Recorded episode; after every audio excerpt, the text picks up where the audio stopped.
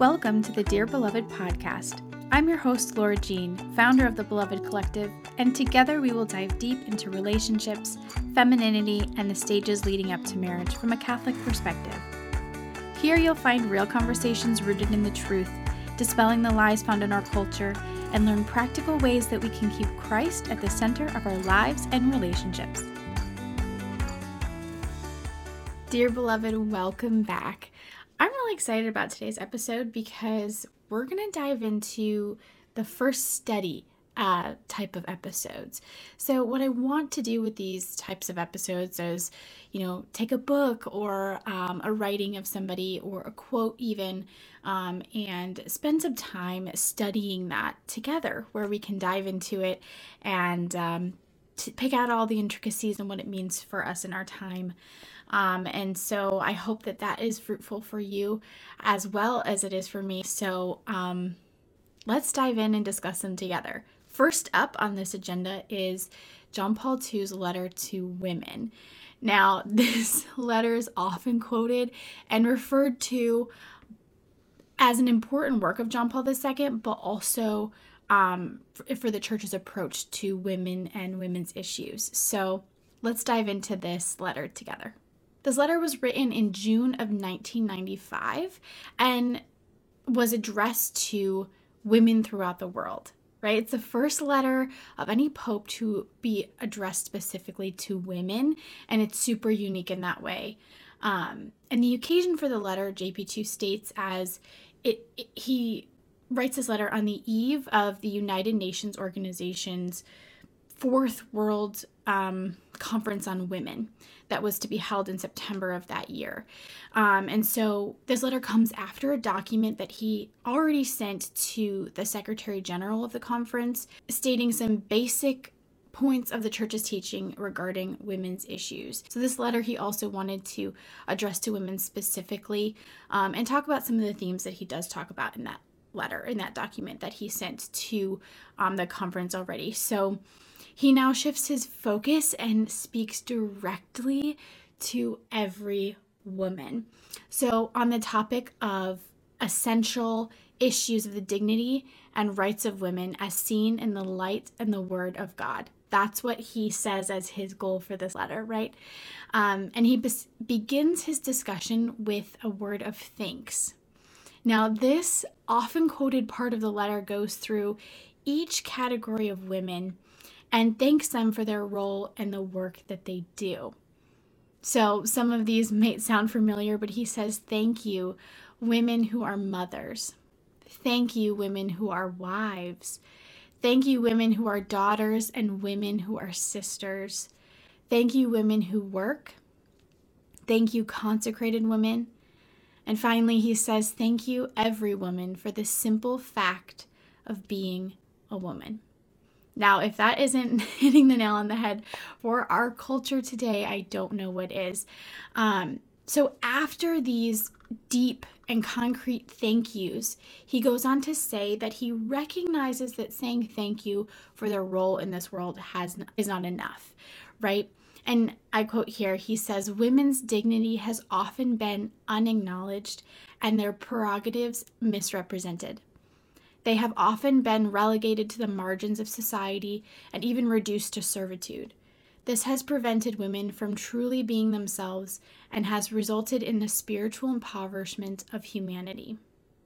And he goes on to say that the church herself is not entirely faultless in this um, and apologizes on behalf of the church and calls for a renewed commitment to of fidelity to the gospel vision. And in order to do that, he takes Christ and puts Christ at the center of what this example is going to look like. So he takes Christ in the gospel as, as the example moving forward.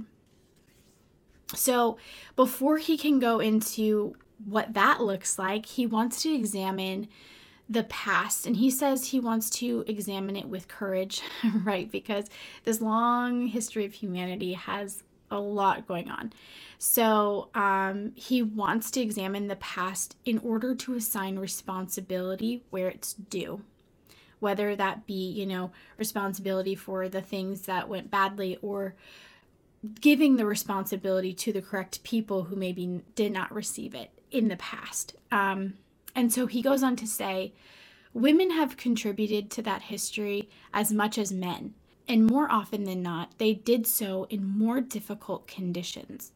I think particularly of those women who loved culture and art and devoted their lives to them in spite of the fact that they were frequently at a disadvantage from the start, excluded from equal education opportunities, underestimated, ignored, and not even given credit for their intellectual contributions. To this great, immense feminine tradition, humanity owes a debt which can never be repaid. Yet, how many women have been and continue to be valued more for their physical appearance than for their skill, their professionalism, their intellectual abilities, their deep ses- sensitivity, in a word, the very dignity of their being. Wow, that, I mean, he just summed it up all right there. Um, so often, so often, not only were women not recognized or are not recognized for their accomplishments, but more so they are recognized for not their accomplishments, right? For other things such as their physical appearance or um, whatever it may be. And in this way, it kind of misses the mark of upholding and honoring their dignity as women. So, what's important here, and he says this uh, coming up next um, in his letter, he says what's important is that to note that this isn't just a historical problem, right? Yes, those things happen, but it they're still happening, right? There are still ways that where women are being treated shy of this dignity that they deserve. So he says we need only think of how the gift of motherhood is often penalized rather than rewarded, even though humanity owes its very survival to this gift. Certainly, much remains to be done to prevent discrimination against those who have chosen to be wives and mothers. Wow.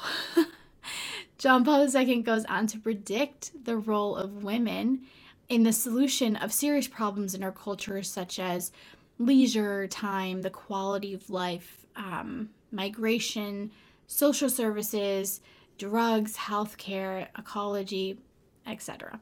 So, really, he hits the nail on the head with saying, listen, yeah, we've screwed up in the past, but we're still screwing up in the future, or right now, currently, and specifically surrounding motherhood. I mean, from all of time, we know that mother, mothers and motherhood have been um, singled out as something to be attacked time and time again. And we see this still in our culture today. I mean, more relevantly now in our culture um, I mean, it comes up at every turn, at every turn. So, um, and then he's right on when he says, you know, that women are also um, the solution to a lot of these things, right? And not only have these problems been happening to women, but also that they will play a very large role in the solution to those problems and other problems surrounding um, life in general. Um, so after that, he shifts his focus to speak about the dark history of violence against women in the area of sexuality. Now, this has a dark history, a dark past, and still a dark present. Um, and he doesn't shy away from mentioning all of those things. He condemns this history and calls for a defense by law right, by law, by lawmakers, for women who find themselves treated this way. So I might be getting ahead of myself a little bit, but he calls on the social environment just as much as the individual perpetrators who are doing these things.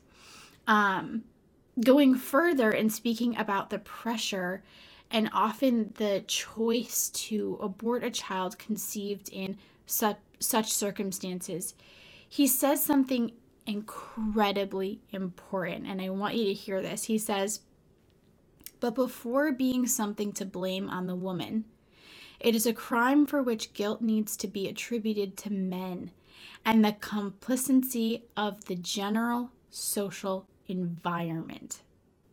Okay, there are like so why why is the statement important right? There are a few reasons. One it's important that this is said by the pope because um so often the religious argument against abortion is equated to punishing women found in that um situation right i don't know if you've heard that but i definitely have a bunch of times right you won't let the woman um you know, get an abortion even if it's conceived in this way, and that's just punishing the woman.